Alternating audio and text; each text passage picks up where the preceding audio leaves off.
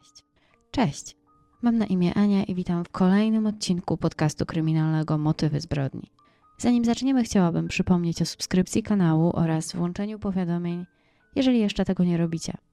Dzięki temu nie zapomnicie o kolejnych odcinkach.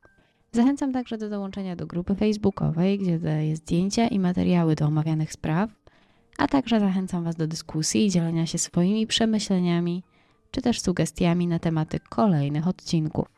Będąc rodzicem, chcielibyśmy zapewnić naszym dzieciom stuprocentowe bezpieczeństwo. Jednak, czy jest to możliwe, nie popadając w paranoję i nie zabraniając im praktycznie wszystkiego? Jak pogodzić obawy o bezpieczeństwo naszego dziecka ze zdrowym wychowaniem, jednocześnie ucząc swojego syna lub córkę, jak funkcjonować w świecie? Słuchając historii takich jak ta dzisiejsza, przychodzi mi do głowy, że jest to praktycznie niemożliwe, bo niestety wiele nie zależy od nas. Czasami zdarzają się takie sytuacje, że dziecko po prostu wychodzi z domu, jak co dzień, i nigdy do niego nie wraca.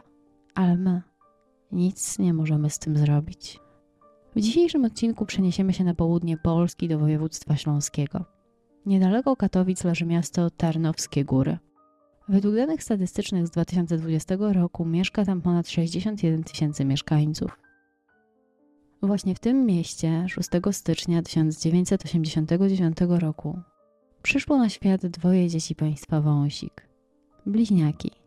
Iwona i jej brat Michał. Dziewczynka mieszkała wraz ze swoimi rodzicami, tatą Andrzejem i mamą Małgorzatą oraz braćmi na osiedlu Przyjaźń. Było to typowe osiedle bloków z wielkiej płyty. Iwona z rodziną mieszkała przy ulicy Francuskiej. Iwona dorastała wraz ze swoim rodzeństwem w kochającej się rodzinie. W 2002 roku 13-letnią Iwonę czekała pierwsza poważna zmiana w jej życiu. W czerwcu dziewczynka skończyła naukę w szkole podstawowej i kolejnym krokiem w jej edukacji było gimnazjum. Dla wielu osób w tym wieku jest to trudne przeżycie, jednak Iwona bardzo szybko odnalazła się w nowej rzeczywistości. Wszyscy w nowej szkole bardzo ją polubili. Iwona chodziła do gimnazjum numer 4 w Tarnowskich Górach. Znajomi ze szkoły twierdzili, że Iwona jest osobą przyjazną, chociaż trochę tajemniczą. Ulubionymi przedmiotami Iwony była biologia i informatyka. Nastolatka nie przysparzała żadnych problemów wychowawczych. Bardzo dobrze się uczyła i nie było z nią praktycznie nigdy sytuacji, kiedy rodzice zostaliby wezwani do szkoły przez zachowanie swojej córki. W wolnym czasie Iwona bardzo chętnie udzielała się jako wolontariuszka w schronisku dla zwierząt. Wygląda na to, że dziewczynka, mimo bardzo młodego wieku, kierowała się w swoim życiu dobrymi wartościami. Poza wolontariatem w schronisku dla zwierząt, Iwona, jak każda nastolatka, chętnie spędzała czas ze swoją najlepszą przyjaciółką Sabiną. Najczęściej dziewczyny razem chodziły do kafejek internetowych i spędzały tam czas pisząc z ludźmi na popularnych wtedy czatach internetowych. Nie było to nic nadzwyczajnego, bo w czasie, kiedy Iwona była nastolatką, nie tylko ona w ten sposób spędzała czas. Internet w domu nie był czymś tak popularnym jak dzisiaj, więc dzieci spędzały czas w kafejkach internetowych. Niektórzy grali, niektórzy właśnie rozmawiali na czatach. Warto dodać, że Iwona podczas wizyt w kafejkach internetowych, pisząc z obcymi ludźmi, podawała się za osobę starszą niż była w rzeczywistości. Mniej więcej miesiąc od dnia, kiedy Iwona zaczęła naukę w gimnazjum, 3 października 2002 roku rano, Iwona jak zwykle szykowała się do szkoły. Nic nie zwiastowało, że ten dzień okaże się tragiczny zarówno dla nastolatki, jak i jej najbliższych. Około 7.30 Iwona pożegnała się ze swoją mamą i ruszyła w drogę do szkoły. Iwona tego dnia miała wrócić od razu po lekcjach do domu. Po południu chciała jeszcze zajrzeć do schroniska dla zwierząt, ale najpierw zawsze zostawiała rzeczy w domu. Kiedy skończyły się lekcje około 13.40, Iwona skończyła zajęcia i wraz ze swoją przyjaciółką Sabiną ruszyła w kierunku swojego bloku na osiedlu Przyjaźń. Dziewczyny miały taki zwyczaj, że odprowadzały się do znaku mniej więcej w połowie drogi między ich domami. Jednak tego dnia dziewczyny po drodze spotkały mamę Iwony, która zwróciła uwagę na to, że córka zapomniała wziąć ze stołówki szkolnej zupę i poprosiła córkę, aby wróciła po jedzenie do szkoły. Tego dnia była kalafiorowa, a Iwona zjadła tylko drugie danie, więc mama poprosiła ją, aby przyniosła jej zupę, którą będzie mogła zjeść przed pracą, ponieważ kobieta pracowała na drugą zmianę. Pani Małgorzata wspominała córce, aby się pospieszyła, ponieważ ta niedługo musi iść do pracy. Sabina postanowiła towarzyszyć swojej przyjaciółce w drodze do szkoły i nastolatki zniknęły za parkingiem kilkaset metrów od domu państwa Wąsik. Wtedy mama widziała Iwonę po raz ostatni. Iwona tego dnia miała na sobie niebieskie dżinsy, brązowy rozpinany sweter i niebieskie adidasy. Dziewczyna miała 165 cm wzrostu, niebieskie oczy i długie brązowe włosy, które często związywała w kucyk. Według słów Sabiny dziewczynki dotarły do szkoły i odebrały słoik z zupą, którą Iwona miała przynieść do domu, po czym ruszyły w drogę powrotną, idąc dokładnie tą samą drogą. W końcu nastolatki się rozstały. Źródła mówią różnie. Jedne twierdzą, że Sabina i Iwona rozstały się pod blokiem Iwony, a inne, że pod blokiem Sabiny, ponieważ ta spotkała swojego tatę i wróciła z nim do domu. Podobno Iwonę widziała także siostra Sabiny, która pomachała jej przez okno i właściwie nic więcej nie wiadomo, bo Iwona do domu nigdy nie wróciła.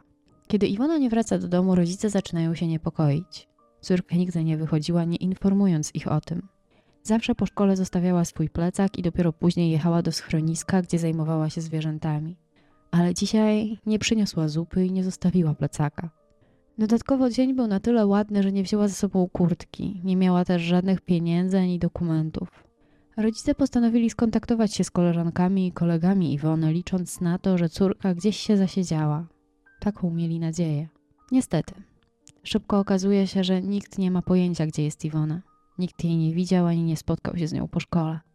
Dziewczyna była ostatnio widziana przez swoją przyjaciółkę i po prostu zniknęła, idąc parkingiem w centrum osiedla w biały dzień. Nikt z sąsiadów też nic nie widział.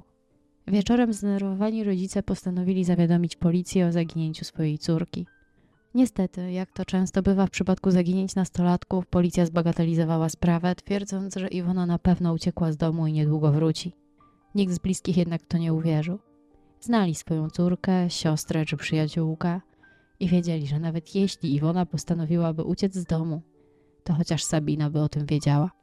Rodzina sama postanawia podjąć poszukiwania Iwony, a sąsiedzi im w tym pomagają. Na początku odnajduje się słoik z zupą, po który dziewczynka wróciła do szkoły. Był w koszu na śmieci nieopodal mieszkania Iwony.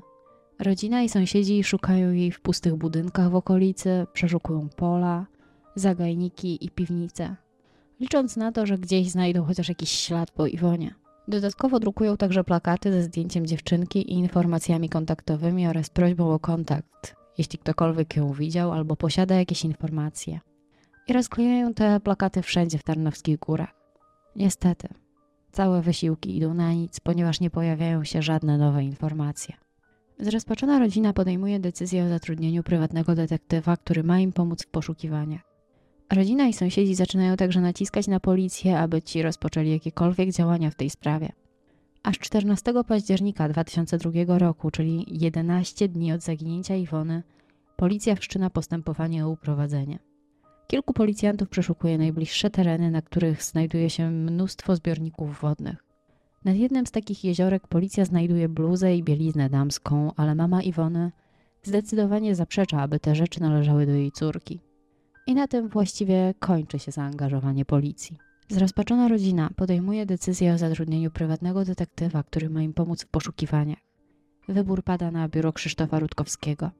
W szkołach w Tarnowskich Górach przeprowadzona zostaje zbiórka pieniędzy, aby móc tego detektywa opłacić, czego efektem jest kwota w wysokości 7 tysięcy złotych.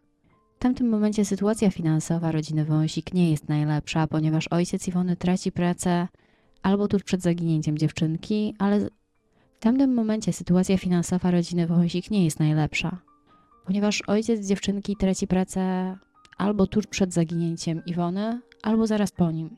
Tutaj źródła są rozbieżne. Jedynym żywicielem rodziny jest pani Małgorzata, która jako listonoszka nie zarabia kokosów. Jednak z pomocą dobrych ludzi rodzina może zaangażować w sprawę Rutkowskiego, który stwierdza, że według niego dziewczynka mogła zostać wywieziona do domu publicznego w Niemczech i jego ludzie jadą tam, aby to sprawdzić. Niestety wracają bez żadnych informacji. A w międzyczasie udało się jednak ustalić, że ktoś widział Iwonę na osiedlu, na którym mieszkała w towarzystwie młodego mężczyzny w wieku od 20 do 25 lat. Policja nawet przesłuchała kasjerkę w tamtym sklepie, jednak ta niczego nie zapamiętała. Dziewczyna i młodego mężczyznę widziała grupa chłopców. Podejrzewano, że Iwona poznała kogoś przez internet. Podobno korespondowała z osobami starszymi od siebie, nawet z zagranicy. Chłopcy, którzy widzieli Iwonę i owego mężczyznę, opisali jego wygląd. Mężczyzna miał ponoć długie włosy, niebieskie oczy, miał na sobie skórzaną kurtkę i glany. Istnieje także informacja, że mężczyzna o podobnym wyglądzie zrywał plakaty z wizerunkiem Iwony mówiące o jej zaginięciu. Jednak tej informacji policji nie udało się nigdy potwierdzić. Informację tą przekazała im Sabina, przyjaciółka Iwony. Policji udało się dotrzeć do jednego mężczyzny, z którym na czacie rozmawiała Iwona, jednak ten trop okazał się fałszywy. Okazało się także, że Iwona otrzymywała korespondencję od innego mężczyzny, który podpisywał się Mires. Były to listy i pocztówki. Ale nigdy nie udało się go odnaleźć i do dziś nie wiadomo, kim był, ani czy miał związek z zaginięciem trzynastolatki. Po niecałym roku, 4 czerwca 2003 roku, policja w Tarnowskich Górach umorzyła dochodzenie. Jednak dwa lata po zaginięciu dziewczyny pojawiły się nowe tropy. Policja podejrzewała, że zniknięcie Iwony może mieć związek ze sprawą pedofila, który w tamtym czasie spotykał się z dziewczynami w Tarnowskich Górach, a dokładnie na osiedlu Przyjaźń. Jednak nie było żadnych dowodów, które pozwoliłyby powiązać sprawę Iwony ze sprawą tego pedofila i jednocześnie stwierdzić, czy dziewczynka się z nim spotykała. W trakcie poszukiwań przewijały się różne teorie. Uprowadzenie, morderstwo, nieszczęśliwy wypadek czy ucieczka z domu. Pojawiały się także głosy, że Sabina, która widziała Iwonę po raz ostatni, może nie mówić całej prawdy i mogła wiedzieć coś więcej. Rodzice Iwony pojawiali się także w programach telewizyjnych, takich jak 997 czy ktokolwiek widział, ktokolwiek wie, próbując nagłośnić sprawę zaginięcia ich córki, wierząc, że nie mogła tak po prostu zniknąć. W centrum osiedla o godzinie 14 i zwyczajnie nikt nic nie widział. Po kilku latach policja wróciła do sprawy. Stworzyli progresję wiekową Iwony, a także ponowili poszukiwania okolicy jej domu, używając nowoczesnego sprzętu, jednak nic nowego nie znaleźli.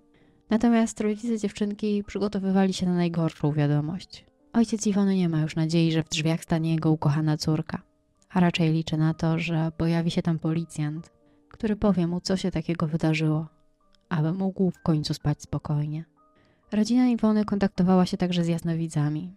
Jedni powiedzieli, że dziewczyna żyje i jest gdzieś za granicą, inni, że ich córka nie żyje. Ale żadna z tych teorii się nie potwierdziła, mimo że prowadzono różne poszukiwania. Ta tragedia bardzo negatywnie wpłynęła na całą rodzinę państwa Wąsik. Rodzice Iwony się rozstali i zamieszkali osobno w różnych miastach, a całe cierpienie, jakie spadło na rodzinę, sprawiło, że nie byli oni w stanie razem przeżyć tej tragedii. Bracia Iwony także mieszkają dzisiaj w innych miejscach. Jej brat bliźniak mieszka za granicą. Starszy brat także wyjechał za granicę, aby szukać pracy. Ta tragedia tak naprawdę zniszczyła całą ich rodzinę i podzieliła wszystkich. Do dzisiaj nie udało się ustalić, co wydarzyło się tamtego październikowego dnia w centrum osiedla przyjaźni w Tarnowskich Górach. Młoda dziewczyna wracała do domu ze szkoły i po prostu przepadła. Nikt nic nie widział, nikt nic nie wie, nie ma żadnych śladów i nie ma już nawet nadziei, że Iwona kiedyś wróci. Dziękuję za obejrzenie tego odcinka do końca. Dajcie znać, czy słyszeliście coś więcej na temat tej sprawy, czy słyszeliście o jakichś teoriach, o których nie powiedziałam, których mi się nie udało znaleźć. Jeżeli tak, to będzie bardzo miło, jeżeli podzielicie się w komentarzach. Dbajcie o siebie, kochani. Do usłyszenia. Cześć.